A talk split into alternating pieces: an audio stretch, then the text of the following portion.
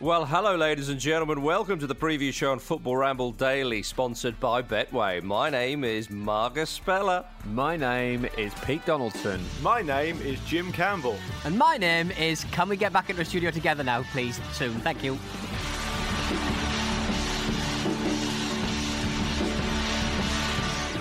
Well, where's Luke Moore this morning? Uh, we won't miss him. Ah, he fooled us, ladies and gentlemen. A cunning trick disguised as Jim Campbell. It's often helped him in the past when he's entered a nightclub. And Marcus, now I can say what I want. He can now say what he wants, everybody. How we doing, chaps? Good news. Premier League's going to return on the 17th of June this year, 2020. Oi, oi. Mm. With a Sheffield United match. You- you- Marcus, you need to you need to address one of us individually because we're not in the same room. Otherwise, it sounds Yeah. really underwhelming. Um, I, I, I, I, shall I jump in with my with my trademark enthusiasm? Yes. Please. I'll just say it's subject to government approval. Who's next? they will do anything to distract right now, Loki. You'll have them out tomorrow. Wow. Um, would you say that uh, are you scared of Manchester City, uh, uh, Jim, because Arsenal are going there, or I mean, is is is the Etihad Stadium not the Barnard Castle that it once was? yeah, I think actually the the lack of fans will probably suit Arsenal in away games because it'll feel like a home game. Ah, that really is a colossal loss of revenue. yeah, it really is. No, um, I, I, I have no idea what to expect from this because I don't know how well they've been training. I don't know um, what sort of shape the teams are going to be in. They've got a three week sort of pre season from now, haven't they, to get ready? But I, from it's been a long time, but from what I remember, I think Man City were a bit better than Arsenal. Um, I saw the re- reverse. Check your memory fixture at the bank. e- Yeah, I saw the saw the reverse fixture at the Emirates, and they they, they just like a cat toying with a mouse before murdering it. Um, so hopefully it'll be a bit different this time around. Um, it was it was Arteta's first game, wasn't it? So obviously he's he's had a chance to learn a lot. But I'm just delighted that, that, that it's going to be back. I tell you what is going to be weird. It, it's very strange watching the Bundesliga. Uh, with, with no fans, and obviously they've got some iconic stadiums, but obviously, you know, every stadium in the Premier League is really recognisable to all of us because it's what we watch week in, week out. So seeing Old Trafford with no fans in it, and the Emirates and Stamford Bridge, and, and, and you Mm. know, all of these different places is, is going to be an extra level of weird. But I'm ready for it. You I was enjoying the fact that the uh, Japanese uh, have- um, started a weird like app system where they'll basically put loads of speakers up in the, the where the, the people would be sitting in the football uh, in the bleachers uh, on the seats, and uh, you can have an app where you can press a button for different chants. So everyone could Oh, choose to do a particular chant at a particular time. It's really spooky. Wow, so I'd like more of that, really please. cool.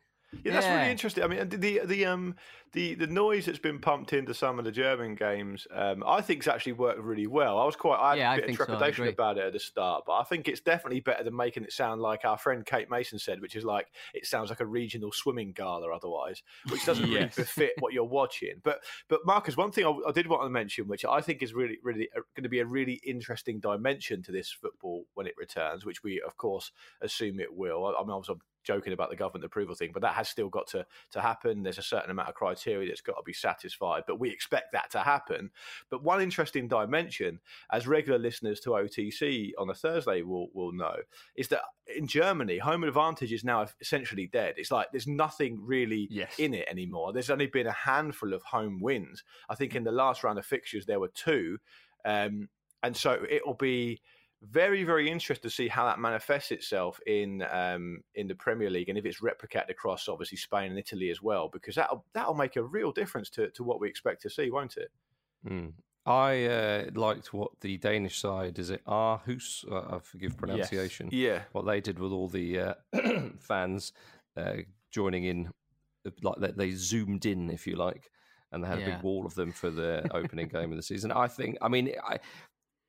I mean, you do open yourself up to uh, to a lot of nonsense there, and I'm all for Willy it. Coptering. Exactly.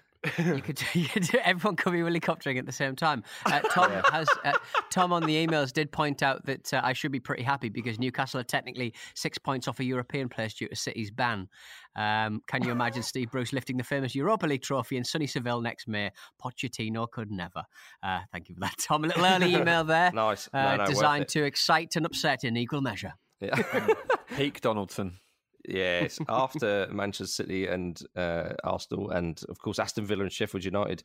After these two grudge matches, we then have uh, we have more Premier League, and, and and when those two are out of the way, each team will have would have played twenty nine grueling Premier League games, and after that, we'll have each each side will have eight games to try and prove who will be king of the Premier League.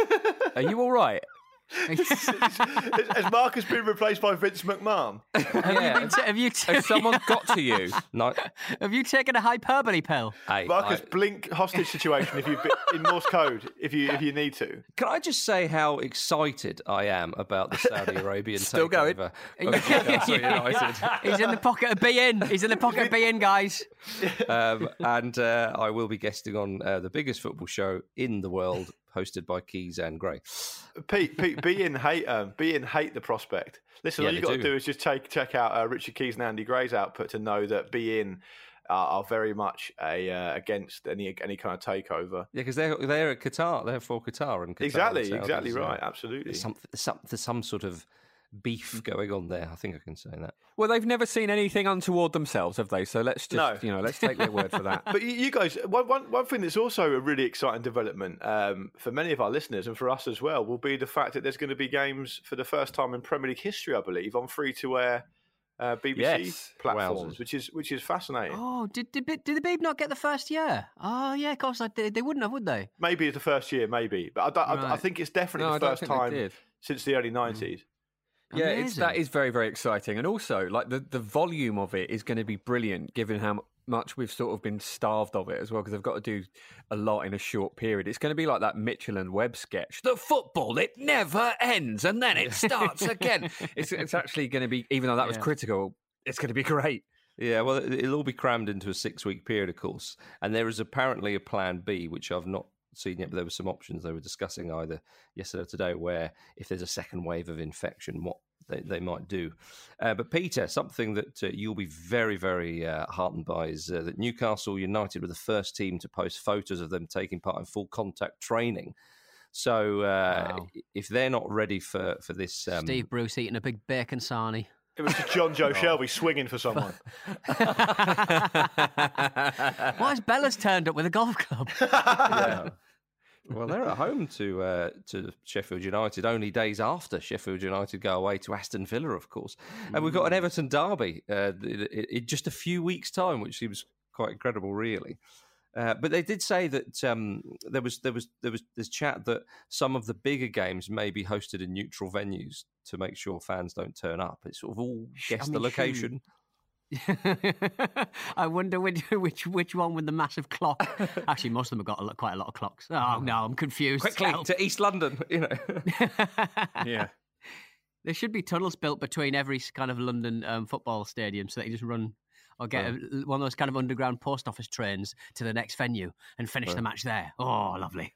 I, I don't know about that, Pete. I feel like that may be a useful tool for hooliganism. yeah. What do you mean? It's like, oh yeah, we just head down the tunnel for a ruck. for a ruck.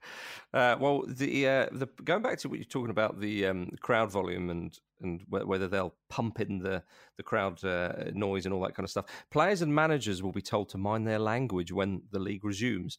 Uh, of course, a number of little enhancements have been touted to make the, uh, the coverage a little bit more varied. Cameras in dressing rooms, we mentioned that before, halftime interviews, they're the kind of more standard ones.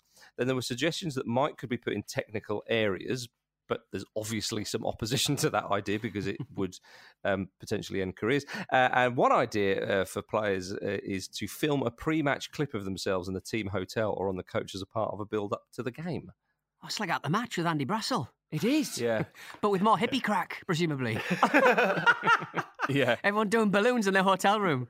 yeah. Is this might be one of those things that stays though? Like we might see the Yeah, birth yeah. of, um, in the same way that we quite often you can tell that like a player is thinking about media training and maybe looking at becoming a pundit. Maybe they'll now start being YouTubers. Like if you get You someone who's reckon, yeah. genuinely like amazing at making these little videos, they might go on to be like you know a, a jackmate. Do you think? Do you think like uh, like someone like Jesse Lingard, who's been linked away with moves? You know, this is where he would Yeah. excel, and the He would club may shine say, absolutely. yeah, at the end of the season, the club just say to him, "Look, Jesse, it's not really working out on the pitch, but you have been fantastic. We're going to change your role and salary so that you are now like the in-house kind of production guy. Yeah, and, you're no longer a footballer. demeaning, yeah. It demeaning to a professional athlete. That well, it, it would be. I, I wouldn't want to, to see it happen, of course. Still remember that goal against That's... Panama, don't I?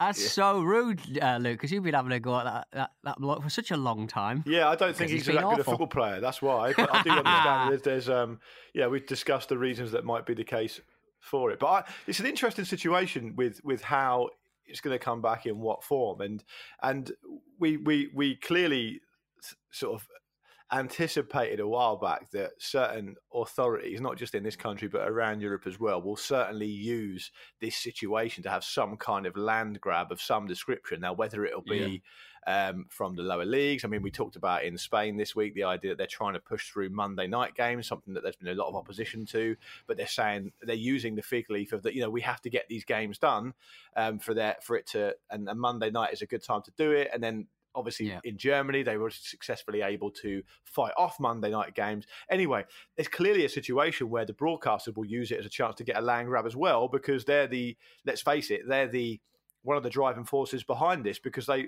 because because the football clubs and the football authorities want to keep the money offered to them by broadcasters, so they have to deliver this product, and the broadcasters yeah. will use, I expect, whatever advantage they can to to get these types of things that you're talking about, Marcus. I, I don't necessarily think it's a bad thing per se, because I think for the amount of money that fans are asked to pay, um, they should get as much um, insight as possible. But however, that I mean, we shouldn't compromise the sport, though, should we? That's the problem.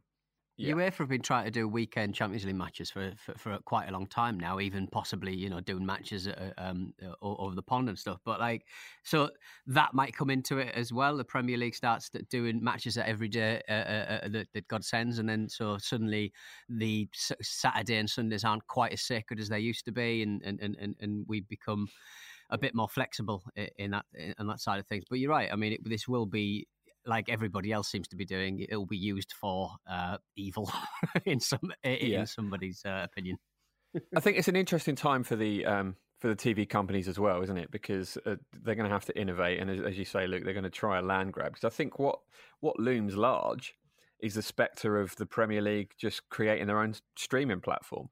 You know, I mean, we've seen games on Amazon; it worked really well. You know, um, I think everybody's thinking that that is probably the future, isn't it? And it's it's been uh, it's been frosty between them, hasn't it, so to speak? There's been a few um, a, a, few examples of, of, of, confusion over whether they would these companies would pay for uh, for the fixtures if they couldn't be they couldn't be completed, and you'd argue that that's fair enough. There's a it's been, it's been a very complicated thing, and you would think that they would be worried that this pushes that streaming platform closer to reality. So they're going to be wanting to do everything they can at the moment to make themselves relevant, really, and adapt. Well, uh, obviously the Premier League has uh, has got a, a, a um, deals in place with a, million different uh, broadcasters around the world. But I mean, I think what everyone's been talking about for the past couple of years is the Premier League, you know, taking away the Barclays branding or, or whoever they had uh, and putting just their own branding on it, like the NFL does. We yeah. are the Premier League, and we will have a streaming service that you can watch all of the matches you want, all of the football you want, whenever you want, with all of the uh, previous matches that have ever taken place in the Premier League. You can have them on our streaming service. What runs counter to that is um, companies such as the WWE, for example. Uh, obviously, I do a WrestleMe podcast. Um, Vince McMahon's in a situation where he's his shareholders are sort of saying, "Look, you've put everything on a one network, one kind of network where everything that the WWE and all of these subsidiary companies have ever made is in one place, and it's one subscription yeah. fee, and you think you'd make more money than that, but uh, with that way, but with the pay per views and stuff, they're actually losing out money. So, so they're actually there's actually talk of them moving back to the pay per view kind of ah. Per show kind of system because you don't make quite as much money if you if you have millions of broadcasters fighting over your content because at the end of the day people will pirate uh, when they don't want to pay uh, you know the, the, the 10 quid or 15 quid uh, subscription fee for the Premier League every month. And it will be more than 15 quid no doubt. Well, the problem with but the, the thing is, Pete, the problem with piracy is a large part of the reason that um, that's been touted that the Premier League want to do this, and the, and the other reason is to do with um, the price point, right? I think the Premier mm. League. Um, I mean, I'll tell you who's spoken very eloquently about this is is is your friend and mine, uh, controversial character as he is, uh, Simon Jordan, who who obviously ex Crystal Palace chairman. He's been at the forefront of talking about this, and he's saying that his argument is basically that the price points are too high by the broadcasters, which makes basically means that the churn of subscribers is really, really high. Whereas if you if you can get some kind of model, because because basically the Premier League is, is far more successful around the world than something like the WWE, that's where I think the analogy kind of falls down. Because if the Premier League can essentially set up a genuinely global streaming service at a certain um, level of well thought out price points that are a lot lower than than um, what Sky Sports, BT Sport, and whoever else offer, the churn will be a lot lower, and they can therefore hoover up almost quite literally up billions and billions, and it would be Yeah. it wouldn't even be um, it wouldn't even be a comparison. But also the problem we've got in this country is that I mean, you know, we we, we love BT Sport, we love Sky Sports because that's how we consume the bloody football. But Amazon has sort of shown that you doesn't you don't have to have a box under your telly. You don't have to have this weird obscure app that you, you have to put onto a particular um Yeah. or watch through your browser. Like Yeah. it's so much easier to watch through Amazon because they've just thought, thought well, we don't need an app to protect our IP. We've only got a few matches a season. Uh, as long as the Premier League can somehow, uh, you know, algorithmically kind of stop people from restreaming their stuff, which will be very, very difficult. Let's make that very, very clear. Um, but if you make it as easy as possible and cheap as possible, and allow it to be viewed in a browser rather than having a box in the Italy or a weird app that will only run on iPhone or on, you know, it, it just makes it a hell of a lot easier, doesn't it? Mm. Mm. Give them a rebate for crying out loud. And, and they should use and they should and they should use WWE as a, as a, as a model for uh, how their app works. It's a fantastic piece of work. If you've never indulged, have a look. It's it's really really well put together and really thoughtfully um, administered. Has Vince got to you? What is going on I here? think I think Vince might have got to you. Yeah, I'm in wrestling well, mode. Gentlemen, back to uh, Premier League matters. Jose Mourinho believes there will be less crazy transfers when football resumes. And he said, I would like my club, and I like how he says my club there, because he's probably not sure which one it is, because he's been at a few. So he says, my club to be safe. I would like my club to be what I know, what we will be sensible, balanced, and not going to spend rivers of money. And I thought, well, that's bollocks, isn't it? Yeah. Jose Mourinho says, "Don't worry, there is going to be no more really expensive mad transfers anymore, and Spurs fans are expected not to notice any difference. Yeah, just carry on as you Oh, were. yeah, It won't affect you. Don't worry about it." This There. reeks of sarcasm. He loves an expensive transfer. He Hey, lives that's- for it. Yeah, of It's the only way he can get hard these days, I would wager. Sorry, I don't know where that came from. Were you looking at a reflection in your room?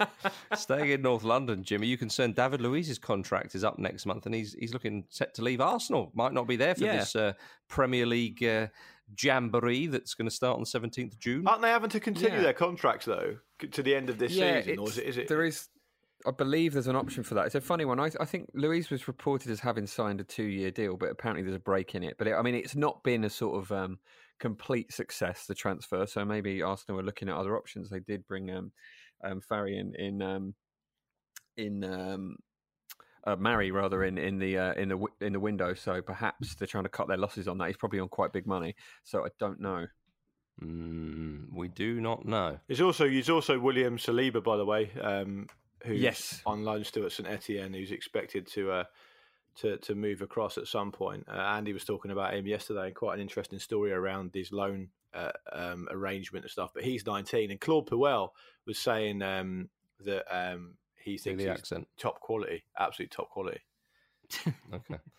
Well, if Claude likes him, then I like him because Claude's voice seduces me every time. Yeah, that's the thing, Um, isn't it? You get kind of seduced into whatever Claude says. You think it's good, it's good news. Yeah, but it is not boring football. I think it is Claude, but I also think you're right. Yeah, you sort of look like a cartoon mouse, and I want to hear more from you.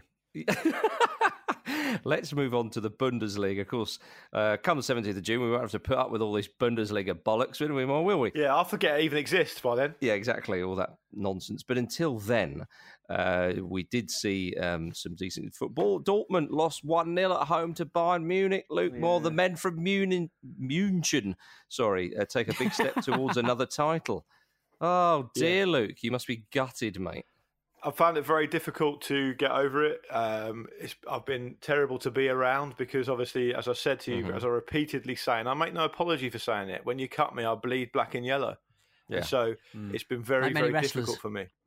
yeah, exactly. It's been very, very difficult for me. Pete, this is not Wrestle Me. Reset yourself. So um, Doing a it's, run-in. um, It's not ideal. It's not ideal, but it's not ideal because Bayern Munich are going to win their eighth title in a row, and that's just a bit dull, isn't it? It is, isn't it? It's it's absolutely tedious. It must be really annoying as a German football fan as well. Just um, you know, at least we don't have the same team winning it every year here, and uh, that, that I think that would just really grind you down after a little while, wouldn't you? Especially as Bayern are so smug about it. Yeah, but you would be though, wouldn't you? If you won yeah, seven but I in a mean, row. they, they go out of the way to be very Thomas Muller about the whole thing. Jim, don't they're they? German. Love it. yeah, but Thomas, I mean, They're you, born winners. Yeah, uh, they are absolutely, and, and fair play to them. But still, like it's, it must be pretty dull if you support Leverkusen like I do. yeah. The company's eleven. Oh Tom- yeah, Thomas- battered by Wolfsburg. No one wants that. No, absolutely not. Well, um, before we move on from Dortmund, um, Joshua Kimmich scored a lovely chip from 25 yards. Thomas Muller, adding to uh, that whole smug vibe, Jim, said that the Dortmund keeper, Roman Burki, doesn't have very long arms. So when he's a couple of steps off his line, it's possible to chip him. I rest my imagine case. that. Imagine that. Like a Well, raptor. He, he doesn't. Yeah, they call him the Raptor. The Raptor's in goal. Chip away. Um, chip her. So uh, Clever girl. Shut up, Thomas. Jim, can I just say, at no point did um, Robert Muldoon, played by Bob Peck, say "clever girl" in that way at all. I think Jim did. Jim, did you say clever goal? I said clever girl, but I was doing That's it in the voice of Thomas Muller. I, I've never, I don't think I've ever heard Thomas Muller speak, so it confused me. Right. I mean, I'm not sure I have, but I just have it in my head as this sort of like smug, almost like court jester that goes around pranking people. You sounded a bit like Herr Lipp from League of Gentlemen. Y- Yeah, there's maybe a, a little bit of uh, a, that sort of dubious quality to it as well. I'd like to apologise to our German friends, but not Thomas. Oh, Muller. now now the Premier League's back. We don't need them. Fuck them. Just be rude to all the German listeners. We don't care. Yeah, you muggy little league, uh, which is well run, and you don't get nonsense like we have to put up with. But VAR, where was it when you needed it, Luke Moore? Yeah. Yeah, it's been a couple of funny, funny decisions. I haven't there? It's. I, I feel like I feel like in the situation we're currently in, and it's it's, it's all quite surreal, and, and we're still sort of feeling our way through uh, back in, back to reality if, if we can in terms of, of the football world at least. I just I, I find the the existence of VAR actually quite jarring, and I don't think I'm ready for it. And I don't I don't think the games that we're watching with no fans played in this quite. I mean, I suppose the intensity's been quite good, but the, the circus around football has been quite tentative.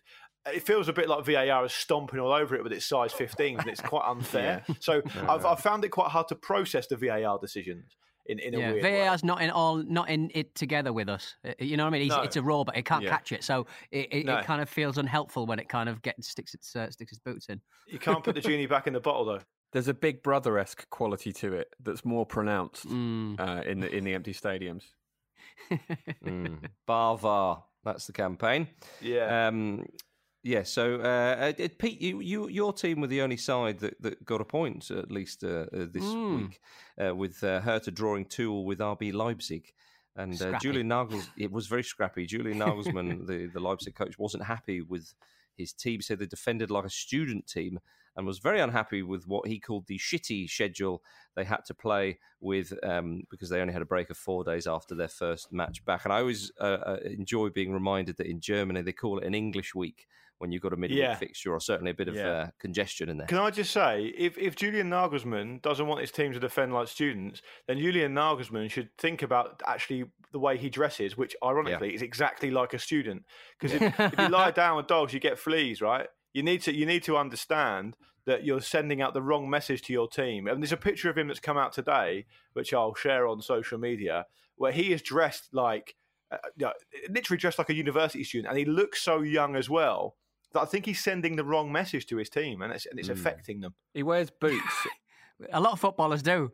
he, he wears boots. Jim. A lot of managers wear boots. He doesn't look weird, touchline. yeah, because you slip. o- You don't want to slip over.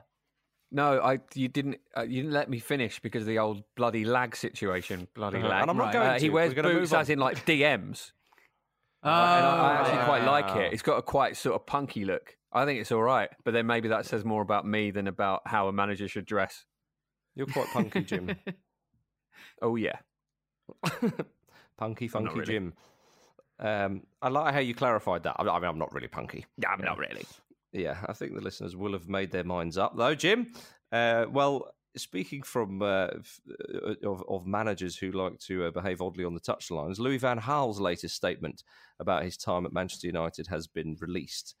Uh, and I, I mean, I, I, suspect that the reality of this, which is, we're not really interested in the reality of this, ladies and gentlemen, but we'll just say it as a disclaimer to get it out the way. I suspect that the reality is this was one interview that he did, uh, you know, a number of weeks ago, and they're just sort of staggering the, the quotes. But ah. I think what we really want to believe, and, and is probably more likely, you know, when King Louis is concerned, is just that every now and then, whenever he's interviewed, he talks about, he defends his um, record and, and time at Manchester United.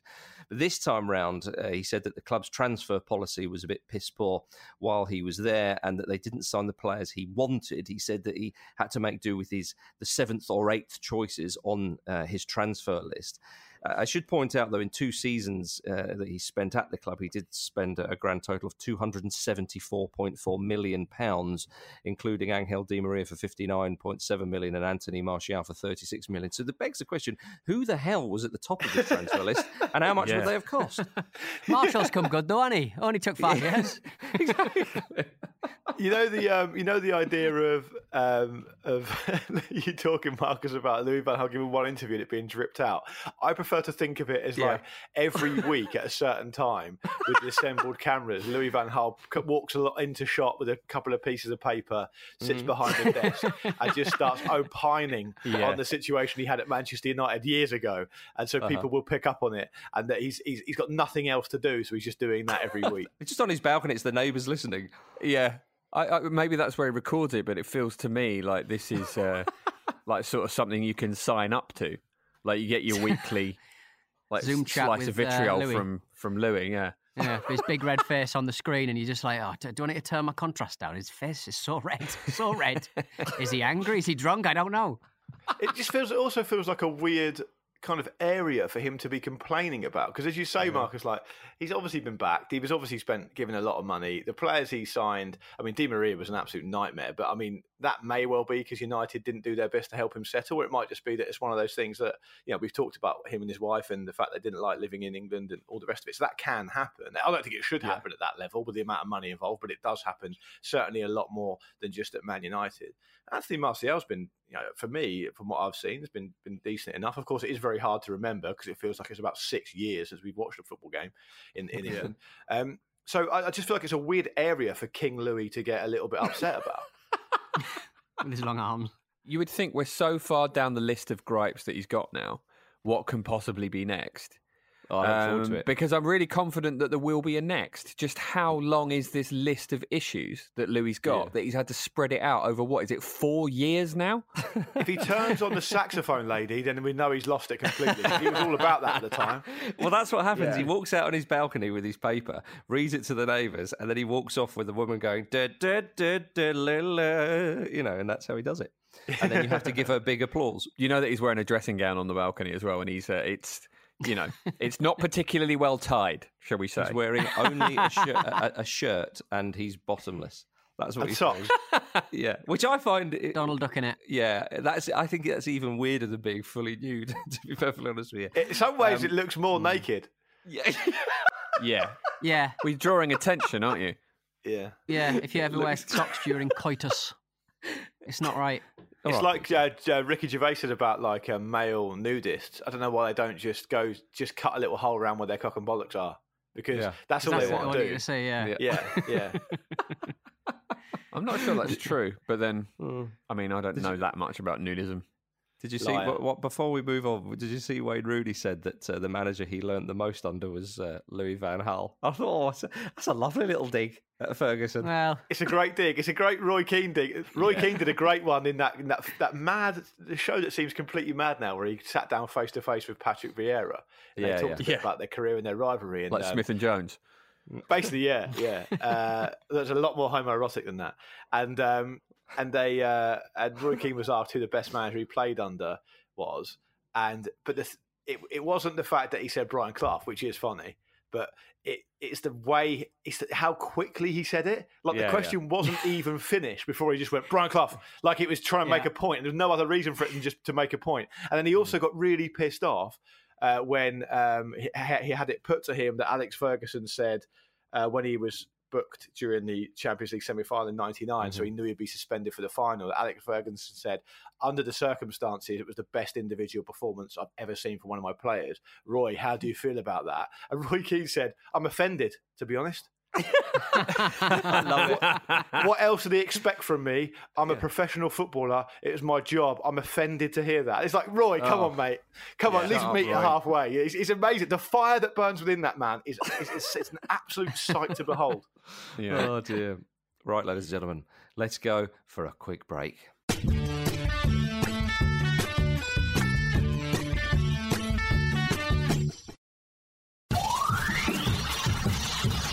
Welcome back to the preview show Football Ramble Daily, sponsored by Betway. Luke Moore, you have fire burning within you for our Patreon. I do. A reminder that you can sign up and support us on Patreon, where you'll receive loads of extra behind the scenes content and bonus podcast episodes from as little as $5 a month. We've already released, get this, 16 pieces of extra content this month, including uh, weekly episodes of the mailbag and ramble on, Marcus's Speller Time vlogs, and a bonus episode with Mark Pougatch, all about Euro 96. And if you're, le- uh, you're yet to sign up, then do listen carefully to this because by becoming a patron of Football Ramble Daily this weekend, you could win a Sonos Move portable speaker. This durable battery powered speaker is designed for indoor or outside listening on Wi Fi or Bluetooth. Just imagine listening to Football Ramble Daily on that beauty. Simply Oh. sign up at patreon.com forward slash Football Ramble Daily by 5 a.m. British time on Monday, the 1st of June. Everyone signed up before the deadline, including those of you who are already Patreon subscribers, will be eligible for the prize. Signing up to a higher tier also makes you more likely to win. So if you sign up to our supporters club tier, you'll be entered once into the hmm. competition. If you sign up to our Ramble On tier, you will be entered twice into the competition. And if you sign up for our highest tier, as well as becoming an official friend of the Ramble, your name will be entered three times into the competition. So head to patreon.com forward slash football ramble daily by 5 a.m. this Monday, the 1st of June, to enter and we'll announce the winner on this coming Monday's episode of The Ramble. So good luck and thank you very much for all your support. Saucy. Beautiful. And now it's time for emails with Peter Don.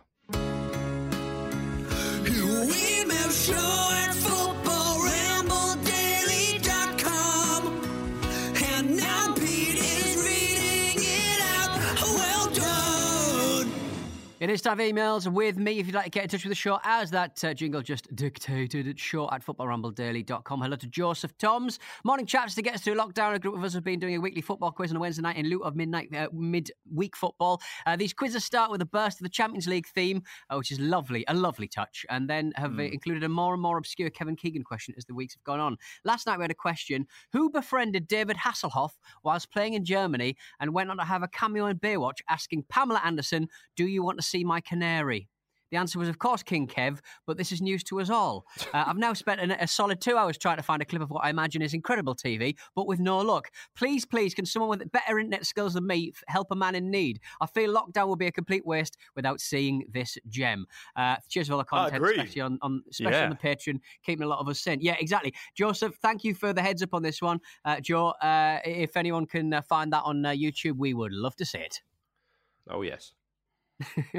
and uh, we got one from uh, James Tortoise. Hello to James. Uh, it's basically talking about capital city champs again in terms of uh, dominance. Since their current leagues were set up, 100% of the titles in Estonia and Northern Ireland have gone to Tallinn and Belfast, respectively. Serbia are just behind, with 65 of 67 leagues being won by a Belgrade team. Got a feel for the little guys over there. That is miserable, isn't it? That's absolutely miserable. Uh, continuing with the uh, continuing with the capital supremacy and looking at total wins. If you're not from Budapest, don't bother. 99 of the 117 winners uh, have been from Hungary's capital. Vienna are next with 78 wins in Austria. Denmark's Copenhagen take the bronze with 75 of 106. Uh, and it, it- I mean, this email is massive, so I'm cutting it down. Uh, but it does end with um, uh, oh, and one final thing: British police, actually, the Palestinian uh, police force won the inaugural Israeli League back in 1932, and that alone has made this whole thing worthwhile. Thank you very much to uh, uh, to uh, James for that Good one. Well researched email. On on that, Pete, the, the the um the sort of stimulation for that particular thread of conversation, I think, came from a chapter in Simon Kuper and Stefan Szymanski's book "Why England Lose," which is now called Soccernomics,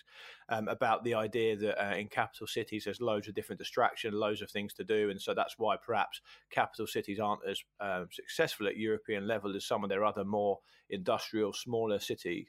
Um, and uh, the reason I'm saying that is just because um, it's the subject of our next book club episode, which comes out this Sunday. So if you're interested in that type of chat and all the other kind of interesting human stories around football, give that a listen on Sunday uh, and go and pick up a copy of the book as well. Um, I've got no vested interest in saying that. Um, I'm not getting on commission or anything. It's just it's a great book and, and it's worth worth a read. So listen out for that on Sunday. Yeah, we're not reading out a uh, an Amazon affiliate link in full. It's just a lot of digits. Nah. Um, but thank you very much to everyone who got in, in touch this week. There's been a lot of emails, a lot of hefty ones as well uh, that I wasn't able to read out. So thank you very much. Short at footballrambledaily.com if you'd like to say hello.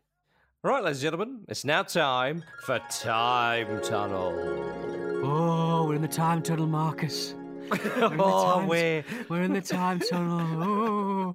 I uh, got the. I, I was lucky enough to uh, be able to choose this week's uh, time tunnel. Uh, I went for one that was uh, released right after Chris Hughton had been uh, ejector seated, jettisoned from Newcastle United after uh, giving them uh, a promotion from the Championship, uh, putting the club back together in his own image and, and getting them promoted. Uh, yeah, and Mike Ashley said, "See you later. Let's have a bit of Alan Pardew." Time tunnel this week is a show called Mike Ashley Space Criminal. Uh, yeah, it was. Uh, it, it, And it I- really I was his on- own image, Pete, because he had black and white hair. That's true. That is true. I was uh, very angry in this episode. Luke was very quiet in this episode, uh, but it, it turns out uh, he wasn't just letting everybody else speak. He was actually unwell. Is that true, Luke?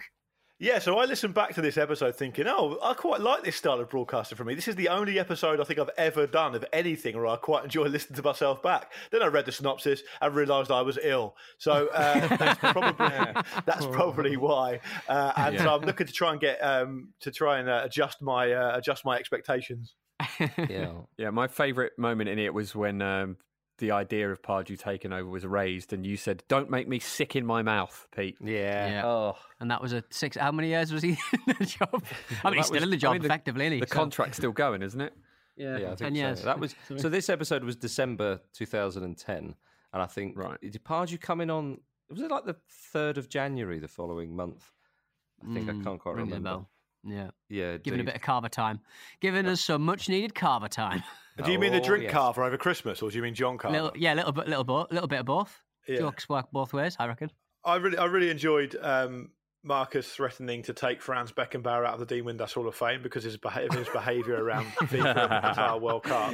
Well, I had to take action. Yeah. God, I forgot about that. It was, it was like, it was like textbook. Uh, you guys in in microcosm because Pete then after that said that in 2022, don't worry about there not being uh, alcohol available in Qatar because we'll all be taking space drugs by then anyway. Cl- Chlorine oxyclean or whatever it's called. What's Trump doing? yeah. and we and we also we also discovered. Um, I think we discovered Chuck Blazer for the first time.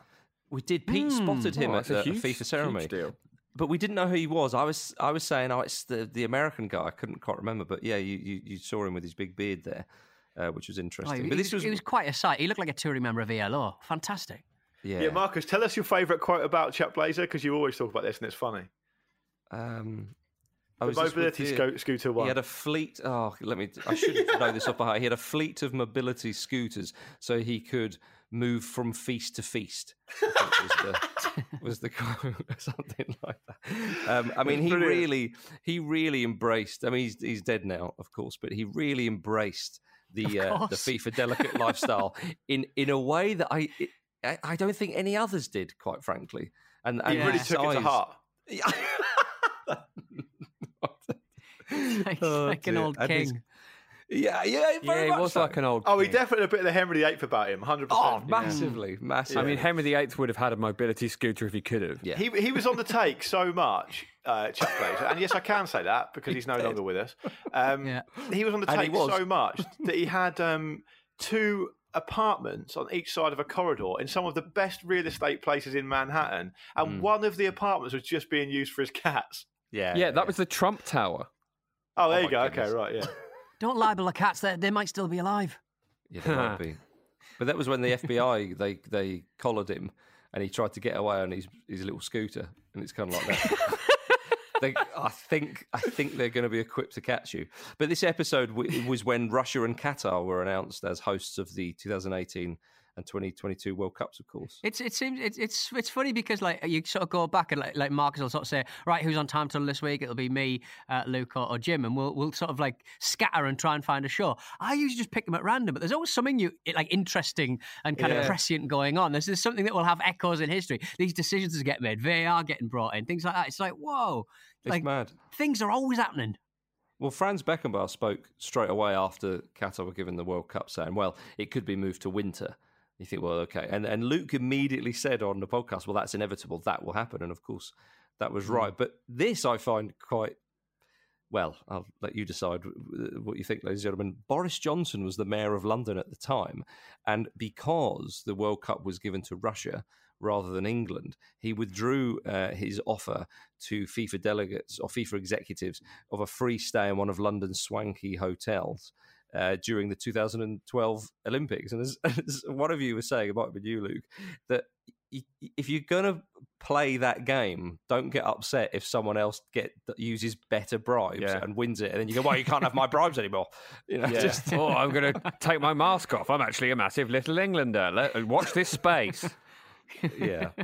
Uh, he did try and sell him one of his water cannons. Remember when the, the when he was mayor, and he bought all those water cannons for the riots, and and then they realised they were Ill- illegal. Another really big, um, another really big, well, not really big, but a kind of in- interesting incident uh, from this show. Did you say it was at the beginning of December 2010, Pete? Is that right? I think it was the eighth of December. I believe so. yeah. Yeah. Eighth- okay, Yeah. it's called Mike Ashley, Space Criminal. Yeah, that one. Yeah. and and, uh, and he, um, we covered uh, Jose Mourinho. I think who had just taken the job at Real Madrid, right? Yeah. and uh, he I mean I think I can I'm pretty sure I can say this because he got um he got ba- he got busted for it uh that that um Xabi Alonso and um s- I think it was Sergio Ramos Yeah. Well, engine it was kind of accused it was it was alleged that it was engineered that they were so that they got picked up yellow cards and they were booked so they missed the final group game of the Champions League rather than the first knockout stage and um Mourinho Mourinho Mm-hmm. they goes got sent absolutely off. mad I think I think they got yeah, sent he, off. he got he did, yeah, and he said um, he got sent off for, violating some technical area protocol or something, and he went to town. It was vintage Mourinho. He said, "This is not a suspension. This is a medal, and I wear it with pride because when other managers do this, it's fine, but when I do it, this is what happens. It's a medal for me. It was it was like vintage Mourinho when he went properly, properly sort of um, quite sinister when he started poking people's eyes and doing like weird stuff at Real Madrid. It, that was a real nice kind of trip down a let's be let's be honest, a quite horrific memory lane. Yeah. Yeah, I uh, I quite like the idea of a suspension medal. It's such a confusing message, They should have to wear it. like a sort of dunce hat. Right, ladies and gentlemen, it's now time for the masked winger. Who's under there, under the mask?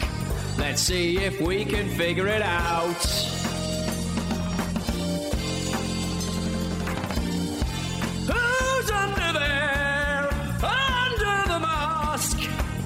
See if we can figure it out.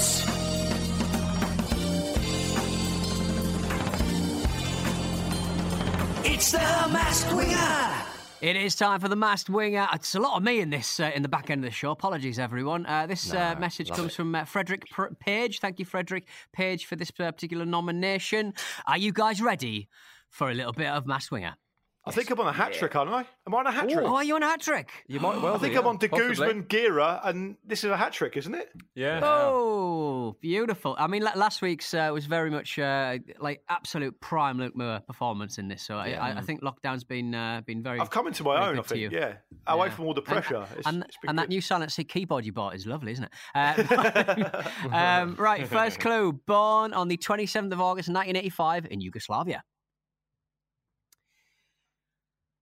I have Jim. made.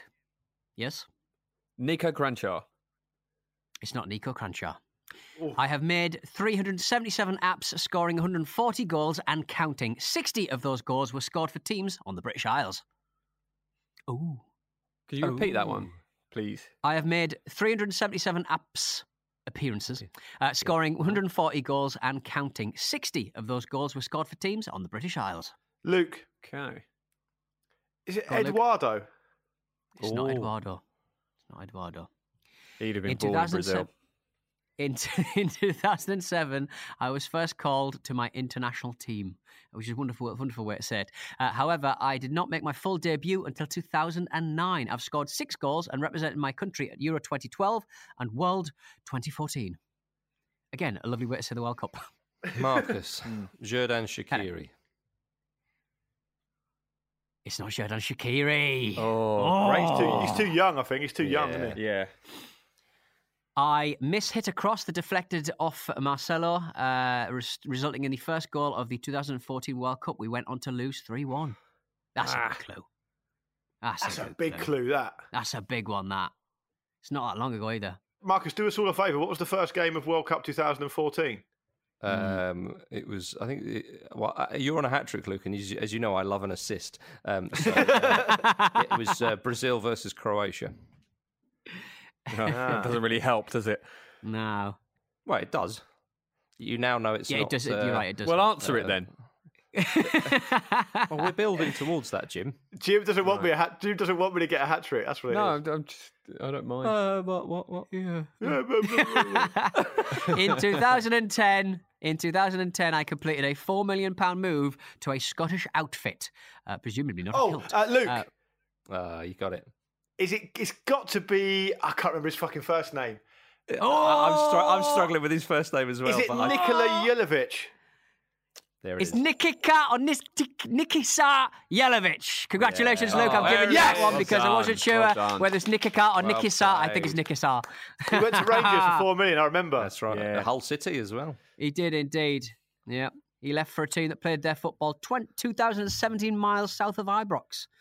Wow. Pushed out of the team by an emerging Romelu uh, Lukaku in 2013 14, who did not score a goal until January. The big bald fraud. Thank you very much. I returned to my club early following the 2014 World Cup due to the sale of my strike partner Shane Long and my team's one and only unsuccessful voyage into Europe's early qualifying rounds. The team selection of Stephen Bruce being called indecently weakened. Very enjoyable. He's now playing out in uh, China. In in China, Of course uh, he is. Guizhou uh, Zhicheng. So thank you very much to uh, Fred Page for that one. Oh, I bet he's hoovering up some cash. Oh, yeah. He went through a phase of being actually pretty good for um, Everton, didn't he, Jelavić? yeah. He's a good player. Mm. Yeah. Yeah, I, I enjoyed his movement. Did he? Did you guys? Did he? Did he get the? Did he get awarded the goal, Marcus, in that World Cup game, or was it given as an own goal? Oh, I can't remember. If only I had some sort of device that could help me with this uh, at this moment in time. Not allowed. We're still in the we're still in the confines of the masked Oh, winger. okay, And now sorry. the masked winger has ended. You can do all the googling you like, Marcus. Okay. Uh, yeah, it was a Marcelo own goal. Huh. Ah. Okay. Interesting. Well, nice one, Morsey. Very well played, sir. You should Yeah, be bloody proud three. of yourself. Yeah, when we get back in the studio, it'll be uh, business as usual, I'm sure. There will be questions asked. There will be questions asked. My head is held high. My head, I would never. I would. What's worse, cheat, cheating uh, the masked winger or cheating friends? When are they well, turning up? s- speaking of cheating friends, a reminder that we're watching uh, Diamantino for Pete's Film Club on Monday. So Mm. uh, do watch that. uh, Recommended. that Portuguese film, which uh, I mean, you've literally recommended it. yeah, well, Yeah. yes, indeed. I've recommended I that you guys play but I'm just, uh, play along, but I mean, other people may have lost um, confidence in me after goal three. So that's what I'm saying. We may be back on form with a good film. We may well be. Uh, tomorrow on Greatest Games, Jonathan Wilson and I have Adam Rutherford, the host of Inside Science on BBC Radio 4, talking about his beloved Ipswich Town beating Barnsley 4 2 in a very entertaining playoff final, which was the last competitive club fixture at the old Wembley Stadium 20 years and one day ago to the day. By the Lovely time it comes stuff. out tomorrow. Yeah, George Burley was in charge of the Ipswich Town team that boasted Marcus Stewart, Tony Mowbray, and Matt Holland, among others. So uh, get your ears around that lot.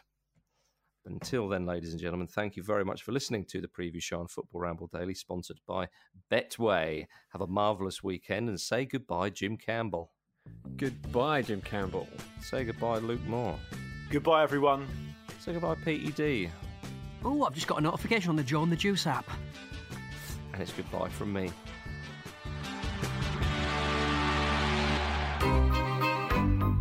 This was a Stakhanov production.